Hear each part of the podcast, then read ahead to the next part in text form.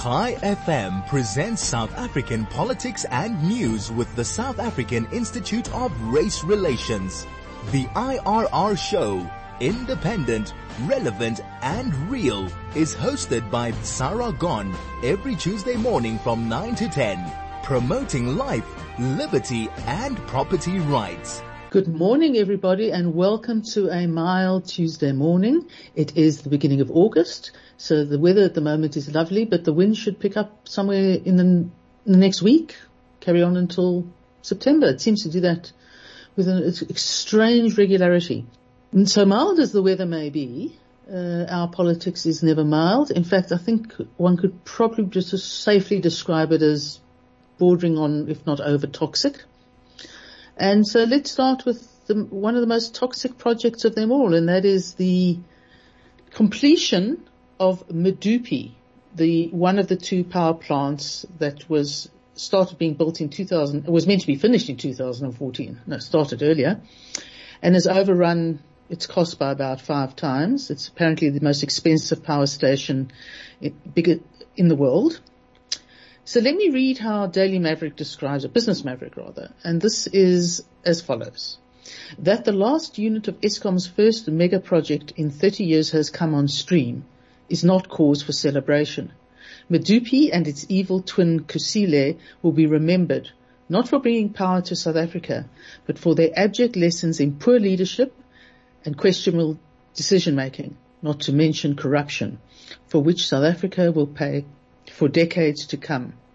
They describe it also as a power behemoth, and physically it certainly is. Um, it's I, if, I, don't know if you've seen pictures of it. I haven't seen it in the flesh, so to speak, but it is this huge chunk of s- sort of rectangular power plant up in the wilds of Lephalale.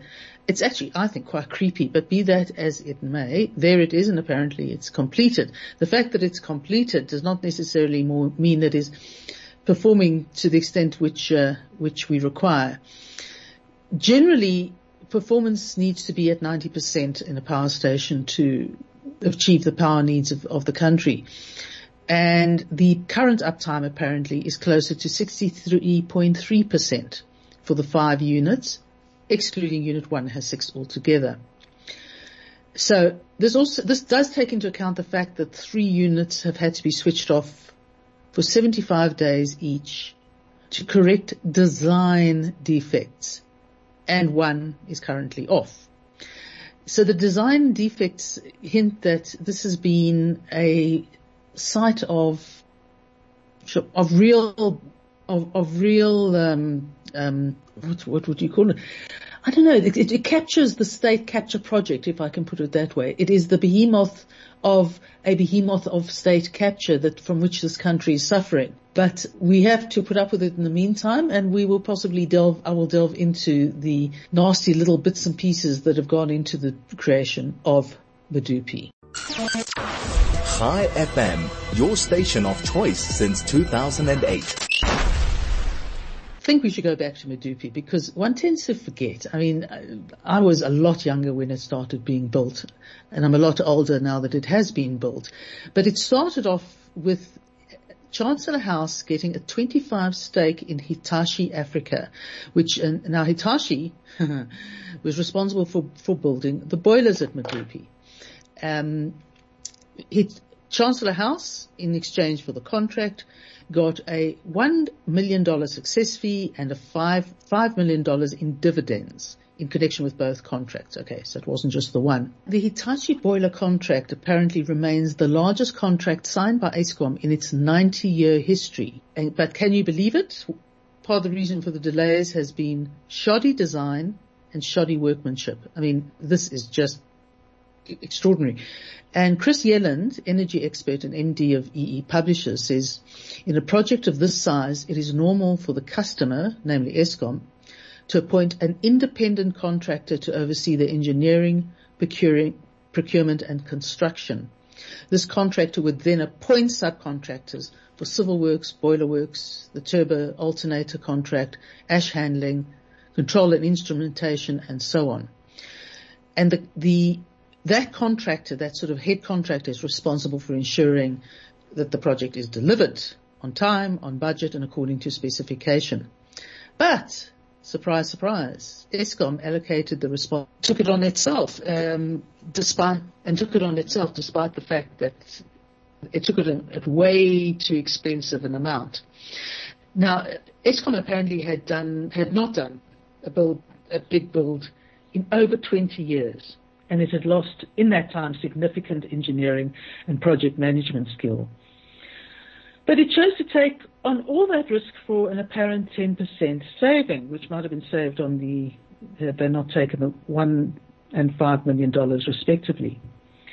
Uh, and it is very much in partly and mostly due to these mega projects that Eskom's debt is now hovering around 400 million rand and National Treasury just doesn't know how to resolve that. Um, what's really frightening from a from a consumer point of view is that between 2006 and 2017, so what's that, 11 years, electricity tariffs in this country, which were once the cheapest in the world for the most reliable energy, have increased by 488%.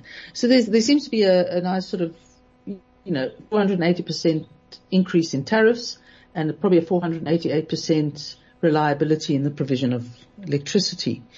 Um, as long ago as 2015, Eskom was ju- downgraded to junk status by Standard and Poor.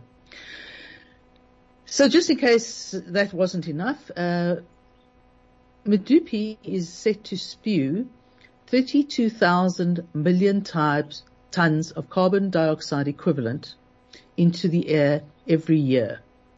More, and that essentially is more than 115 other countries emit individually and is about 5% of South Africa's emissions. So you've got to wonder about the probable hypocrisy when our government and our president in particular makes a grand deal about carbon tax and cutting down carbon emissions so that we become greener, etc.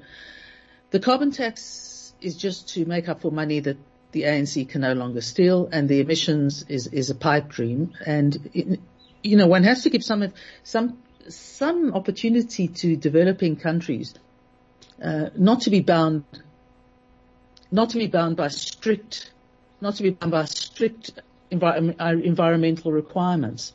I don't know. I, I, I don't know if, if much has been learned by this. Um, I don't, it's probably too late to even consider proper and properly built nuclear plants, even though they are the most expensive to build, they are the cheapest, cleanest and most reliable.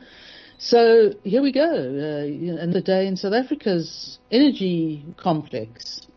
Right, uh, then go on to another subject that will surprise absolutely no one, and uh, that is that foreign direct investment in South Africa fell by 39% to 3.1 billion dollars in 2020. This is according to the latest data from the United Nations Conference on Trade and Development.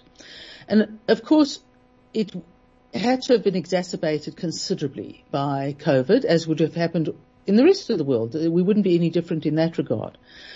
But whereas other people are climbing out of the hole, um, we are unlikely to improve this year for a whole lot of reasons, not least of which was the fact that our economy was in dire straits before COVID, although um, government doesn't tend to highlight highlight that all very much, and it's unlikely to improve this year, not just because of COVID and the policies of the government and the rigidity that makes investing locally and internationally un- unattractive, but the, recent unrest, looting, damage, etc., in, in KwaZulu-Natal and Gauteng in particular, ensured that we don't ever get out of this mess under the current government. So that's, that is where we stand. By now we're actually sort of on our knees rather than standing. Chai FM, 101.9 megahertz of life. We now go on to our interview slot with a, a man who is a legislative and policy consultant for Sakeliga and the Free Market Foundation. He is also pursuing a doctorate in law at the University of Pretoria. I'd, well, I'd like to welcome previous guest, Martin van Staden. Martin, how are you? Hello, Sara. Thank you uh, very much for having me on again. I'm great. And yourself? Oh, well, thank you. I have nabbed you for the for the postponement or the possible postponement of the municipal elections because you wrote a, a really clear article on why these elections cannot be sp- postponed legally. But before I get into your argument, can I just look at some of the practicalities of, of where we've come on in this um, in this respect? I believe the IEC, the Independent Electoral Commission, has had been asking in the in about the last six weeks, or, or in a period of six weeks, for a postponement of these elections, um, and nothing has happened. So essentially, what they've done is the IEC asked uh, former Deputy um, Judge President President uh, of the Constitutional Court uh, Judge Dikgang Moseneke to lead an inquiry on, into whether conditions would be conducive to holding free and fair elections. Uh, a number of political parties had called for them, and uh, the due date, though not the proclaimed, formally proclaimed date, was Wednesday, the 27th of October. Um, basically what Moseneke found in a nutshell was it was not reasonably possible and not likely that the polls could be free and fair, and he re- recommended the elections be postponed until no later than February 2022. Now the reasons he gave for that are low vaccination rate, mostly health concerns, low vaccination rate, a possible fourth wave expected at the end of the year, and risks associated with large political gatherings while campaigning. Martin, in your view, would that be would that be enough? Would it make it? Would all these health concerns make it uh, unf- not free and unfair.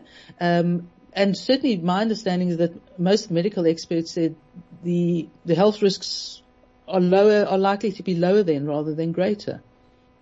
Look, I think there's a, a, few things to take into account here, and the first is that uh, multiple countries around the world have had elections uh, during this COVID period since uh, early last year. Uh, democracy hasn't been suspended around the world necessarily, and we haven't seen elections necessarily leading to mass graves around the world. Um, so I, I, think maybe the health concerns might be misplaced. I mean, uh, uh, uh social distancing can still be observed at uh, at polling stations. Uh, san- things can be sanitized to the extent that that uh, works, and so forth. That's the first thing. The second thing is uh, and and I I say this with all due respect to uh, Judge Moseneke, um, he should know this. The Constitution does not allow for a discretion here. It doesn't matter if the election could be uh, uh, free or fair during COVID. The the fact is. The government has to make sure that the election is free and fair within the period that it has been allotted, and uh, that is end of end of October is the the the maximum period. You cannot go past that date. So if the judge uh, believes that uh, it's it's it's going to be difficult to have a free and fair election in in uh, in this period, I mean it's uh, uh, that's unfortunate. But the the mm. tough the tough shit rule really applies in this case. Uh, the the fact is simply you need to make it as free and fair as you possibly can because you don't really have a choice. The Constitution does not give you that discretion that the judge assumed exists, that, that there could be a postponement until February. Now, uh, mm-hmm. a lot of uh, listeners might be familiar with uh, the limitations clause of the Constitution, which says that rights may be limited. And a lot of people will probably say, but, but this means that uh, your right to vote and so on may be limited if it's justifiable under certain circumstances. But the important thing to note here is that that applies only to the Bill of Rights. And the provisions that say that the election act has to be held by the end of October uh, are not in the Bill of Rights. It's part of the structural provisions mm. of the mm. Constitution. So even there, there is no way, there is absolutely no lawful constitutional way for this government or the uh, IEC to postpone the election past October. It's simply mm. not legally possible. So as I understand, Martin, basically what happens is that a, a municipality has a lifespan of five years. And from the day it starts to the day it ends, from that point on, a, an must be held within 90 days of that date. There's, there's no provision in the Constitution for extension of that date. It has to be held anywhere within the, that 90 days. Am, am I understanding correctly? Yes, that is that is perfectly correct. Um, uh, one of your colleagues at the uh, IRR, in fact, uh, uh, shared what he thinks government might do uh, uh, to to circumvent this, and that is to get a provincial or national government to intervene in terms of the constitution in a municipal council, and that uh, transfer some powers to, to the provincial and, and the, the national level. Uh, uh, but that, uh, to me, uh, I, I mean this, I, I don't use this word lightly, but a, a, a coup is, mm. is, is what comes to mind if, if provisions of the constitution are used in that fashion. And I don't think that will be lawful because that is certainly not what the constitution contemplates. The mm. constitution in section 159 is very clear uh, that it's uh, that a municipal term is five years and that an election must be held within 90 days of the end of a municipal mm-hmm. term. And uh, uh I, I, don't want to bore listeners with, with legality, uh, uh, legal and jurisprudential terms, but this is a prime example of a of a provision, a statutory provision that you simply read and give effect to. Uh, there is no uh, ambiguous words mm. or no uh, uh, uh, vague wording like reasonable or mm-hmm. ju- justifiable, and, and these words that might require a judge to look at the common law and to look at uh, precedent and to look at aids of construction about how to uh, give effect to something. This is simply a provision that says, listen, you have 90 days after the end of this term to have an election. Mm-hmm. Uh, it, it, cannot be overemphasized that government mm-hmm. has absolutely no discretion here. Mm. In fact, uh, surely one would argue, I mean, one understands that it's often necessary for various legislative reasons, mostly, you know, the fact that a, a municipality is failing for provincial government to step in and to administer it. But surely, to add to your reason why that wouldn't be good enough um, is, and it would effectively amount to a coup, is the fact that surely elections is what a municipality needs to try and improve the self-governance of the municipality. No, absolutely. Uh, uh, these uh, these terms and term limits are not a, uh, uh, a nice to have. They are crucial uh, in the in the framework of democracy and of constitutionalism, and this is something that's been recognized for centuries. Uh, it's not yeah. something that can simply be uh, uh swept swept away. Uh, it's it's a crucial part of what it means to have a democratic uh, society. You cannot have uh, uh, uh, political functionaries becoming so entrenched in their positions in municipalities or provinces or at national level that they can start expanding their their their uh, their powers in, in unacceptable and unconstitutional ways, which is what more time without elections allows. So it's it's not a matter of uh, the so-called right wing being uh, uh, agitators uh, for something uh, stupid during a pand- pandemic. Uh, this is a matter of uh, protecting democratic constitutionalism. Mm. Uh, uh, so yes, absolutely. Uh, part and and, and uh, municipal elections are the exact thing that uh, uh, uh, contribute to a municipal government properly exercising its functions. Without mm. those elections, the the, the extent to which you can call the administration still the municipal government uh, becomes murky. So uh, you need those elections, uh, and if a provincial or hmm. national government intervenes to postpone an election, I mean that is a, a clear example of a, an, un, un, an unlawful seizure of power. Mm, mm. Um, given the, the sort of certainty legally, which I mean, law isn't often certain, is often provisions require interpretation and there's arguments for and against.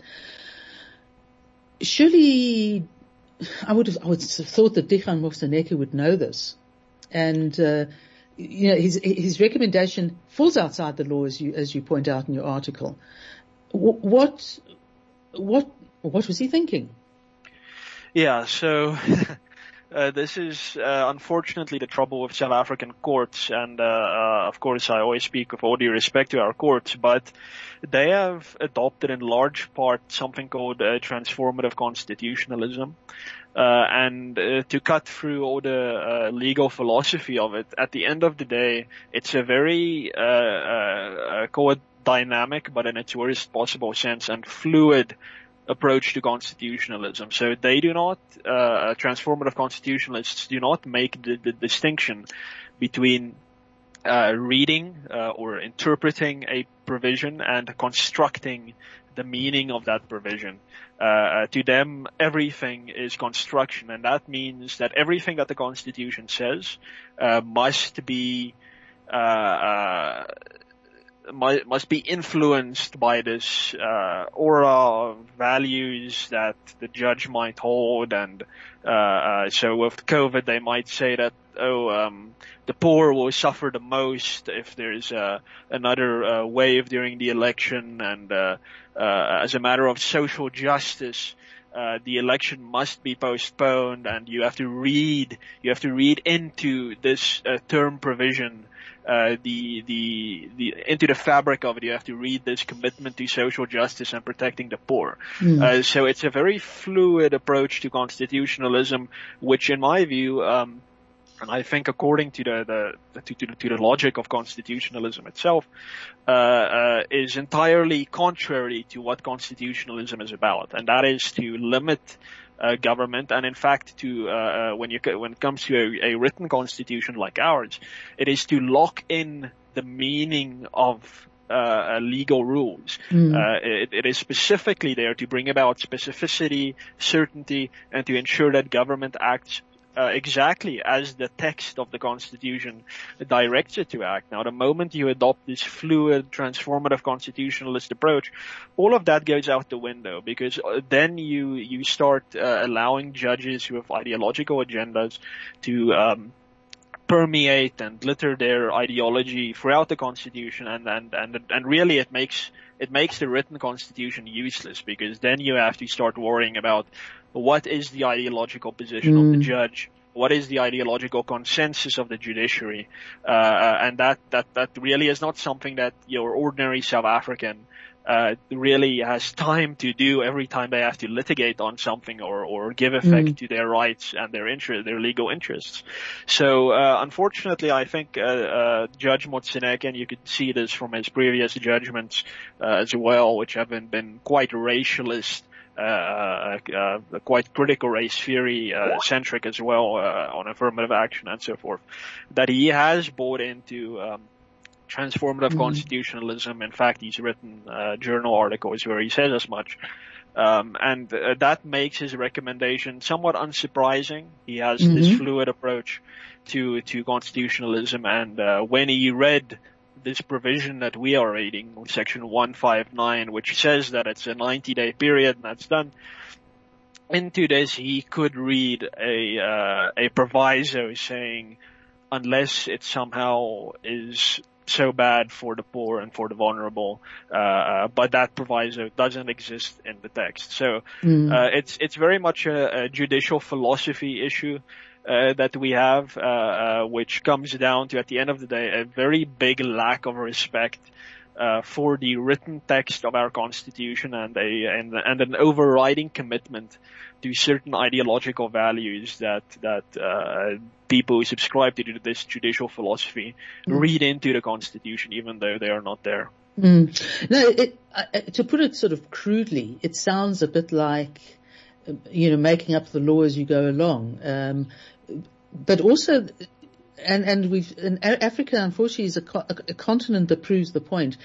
That one of the things that is key, and you, you raised in your article, is that term limits are a crucial fi- uh, feature in a constitutional democracy because they go a considerable way to ensuring that no no parliament is is in place, parliament, municipality, whatever, is in place for more than a fixed period of time to to help resist that sort of creep where suddenly 20 years, well, we've had a ruling party in charge for 20 years, but without those time limits, the, the possibility of essentially take, uh, committing another coup and ruling indefinitely and, and then changing the laws to create presidents for life, that's what the, that's surely designed to uh, prevent. Yeah, exactly. And I mean, you, you raise a point that we've had the ANC for, for 27 years now. And it is, it is the perfect case study for why we have term limits and for why maybe we haven't gone far enough with our term limits. The ANC as a, uh, a governing party has shown exactly what happens when it becomes entrenched. We, uh, our parliament legislates in such a way that no can almost never be the answer to, to proposed legislation. If Minister X proposes a piece of legislation, it is going to be legislation. There's no, no, no two ways about it. Mm-hmm. Uh, uh in, a, in a, more mature uh, democracy, even uh, the the ruling party might have debates uh, within its own ranks, saying maybe this isn't a good idea. But in South Africa, we have this this thing where the ANC has become so entrenched uh, uh, that it is uh, increasingly taking more power for itself. We can see this with the new equality amendment bill. We can see this with old bills like the hate speech bill, which haven't uh, been uh, uh, enacted yet, the mm. cyber crimes bill. All of these are examples of authoritarian legislation that is the result of a party that has not been subjected to the turnover test of democracy, where uh, uh, another ruling party comes in, and then you add, then you start seeing the competition of uh, listen, we won't take away your rights, vote for us. And then you, uh, you have that, that, that, that, uh, competition and replacement that happens every few years that keeps mm-hmm. a democracy vibrant. Uh, now on the, on the individual level, that is what term limits are supposed to achieve. Uh, make sure that, uh, Councillor X or MP X, uh, do not sit in their seat for too long.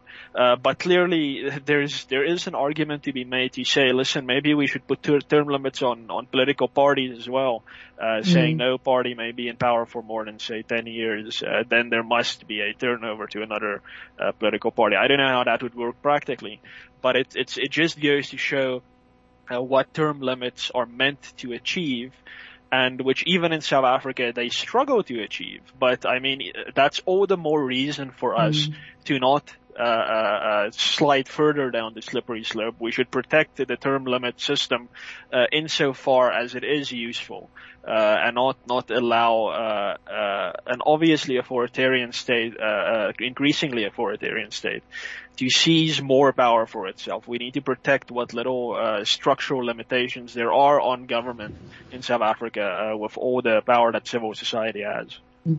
Can I take you back to a, a sort of more practical issue? And it, it, this whole idea of sort of protecting the poorest of the poor strikes me as somewhat patronizing because it's I, am not convinced that most of the time it is actually proved that something affects the poorest of the poor more than it affects the the, the wealthy or the middle class. Uh, that's that's the first thing, um, and that leads into my question because one of the things Moseneke said was uh, that parties would be on an unequal footing. The bigger parties will be able to use platforms such as social media effectively um, during shifts online campaigning, while smaller parties could not do so. Well, uh, that strikes me as well. He doesn't really know very much because uh, online campaigning is much cheaper than uh, than campaigning in, any other form of media, um, and it might it might be it might be much more fair, if I can put it that way, for smaller parties to cam- to be limit to campaign that way because there isn't that greater com- competition of posters and and door to doors and rallies, etc., etc. Um, or, or am I looking at it sort of the wrong way around? No, you're looking at it uh, uh, exactly as, as it is, and I think uh, Judge Moseneke had a massive oversight in the form of the uh, South, the uh, South African Capitalist Party, uh, a short-lived political party from the previous national election, which announced its own establishment only two months before the election uh, and it campaigned exclusively online. That was uh, part of its its uh, its appeal. It was a new new thing, and they were going to use the internet. And they secured for themselves, I believe, 16,000 votes, uh, mostly from Johannesburg and Cape Town. Uh, uh, me and my colleague did some calculations at the time, and had that election been a municipal election, the uh, South African Capitalist Party would have won at least two seats in both the Cape Town and the uh, uh, Johannesburg municipal councils. A party that was established just before the election could have won municipal seats. Uh, so uh, I think Moseneke's argument falls apart there. Uh, I mean, in, in the ordinary course of business, the larger parties are obviously always going to be more well equipped to fight an election than a smaller party with more limited financial resources. But the internet, as you said, there is actually a great equalizer, mm. uh, and nothing really stops a a, uh, a smaller party from you know, having a concerted uh, online campaign between now and Octo- end of October latest when the election must be held and and taking away two, three, four additional seats uh, in a given municipal council. It is it is it is possible, uh, and not only is it possible, it is something that actually would have happened mm. for a very new party had an election, a municipal election been held in, mm. uh, in during the last uh, national elections in 2019. Mm. Uh, so it's uh, uh, Moseneke is totally mis- uh, misdirected there. And on mm. your first point, uh, it's totally yeah, it's entirely true that whenever appeals to the poor are made, it's a, it's a rhetorical device, it's a narrative device. The poor mm. are never asked, uh, the poor are never talked to about it. It's it's uh, uh and our government infamously uh, does absolutely no economic, socioeconomic research to justify its policies and decisions. Uh, uh, they just say it's for the poor. Nobody knows. No, there's no proof for that. It's just uh, something that's thrown about uh, very liberally in, in the worst possible way. Chai FM, 101.9 megahertz of life. Welcome back. Um, Martin, I'd like to mention something and get your comment on it. In the last year and a half during COVID, we have had over 100 by-elections. And the issues have never been presented as, as, as this. And the IEC has been responsible for running them. And as far as we know, those by-elections have been held perfectly adequately. There have been no complaints about irregularities, or very few, that as I understand. So if we can do the by-elections, why can't we do the elections in the same in, in the same circumstances. Yeah, I mean that is that is the the ultimate the million rand question when it comes to these things. Uh, what is the agenda uh, that's that's taking place here? The fact is that we've had these by-elections. Uh, more popu- uh, populous countries than South Africa have had general elections during COVID. Uh, uh, there haven't been mass graves. Our by-elections all involve people standing in the same lines that they would during a municipal election or a general election. We haven't had reports of these by-elections leading to COVID hotspots and uh, uh, uh, people getting the disease, the, the virus in masses just by virtue of the election. So it, it, it, it seemingly isn't, isn't true that COVID is a concern during this election. Uh, and the, the question needs to be, what it, what what's the problem? uh, we've known for five years that there was going to be an election this year, uh, uh, and more or less we've known uh, around the time it has to be held. You cannot say that uh, uh, political parties, smaller political parties are disadvantaged. The election isn't a surprise. These political parties have been campaigning for, for the last five years uh, uh, uh for people to vote for them. So nothing has changed uh, between this municipal election and the previous one in 2016. all the same circumstances obtained. We do have a pandemic, but as by all accounts, it doesn't seem to be a relevant, uh, a massively relevant consideration uh, in the election. Uh, so we have to ask, what is the agenda? Why does uh, the IEC, which uh, let's be honest, is is uh, appointed and selected by the ruling party, why does it want the election to be postponed? What is the uh, uh, the political agenda here? Does the ANC need more time to campaign? Uh, I'm not sure. Uh, uh, is there something they're afraid of about having a, the election now, losing power now, which they wouldn't in February, which is Moseneke's recommendation? I think there's a, a lot more analysis needed here to really ask what what's actually going on, because the reasons that Moseneke gives uh, and which the IEC gives are extremely superficial, and it all seems like a, an unnecessary uh, distraction that we're going through. Uh, and we need to remember they simply don't have a choice. The election mm-hmm. has to happen by end of October. Otherwise, South Africa is, uh, I guess, for uh, not for the first time in the grips of a constitutional crisis. Right. Uh, so, what's going on? Mm. Last question to you, and then is what do you think the Constitutional Court will do? Will it resist, given the clarity of, of the issue, will it resist the transformative um, legislative uh, sort of legis- uh, judicial framework, or could it actually end up approving an illegally approving elec- an election? Yeah, so I mean that's that is the the the very difficult question. Uh, uh, I don't know necessarily. I, I have very little trust in our courts in general, but in this case, I think the Constitution is is so clear mm-hmm. that the Constitutional Court might just say, "Listen, uh, there is no discretion here." The problem is, and this is what Attorney Daniel Eloff pointed out in a Center for Risk Analysis interview uh, recently, is that a constitutional court litigation is going to take us right through October, right through November, into next year.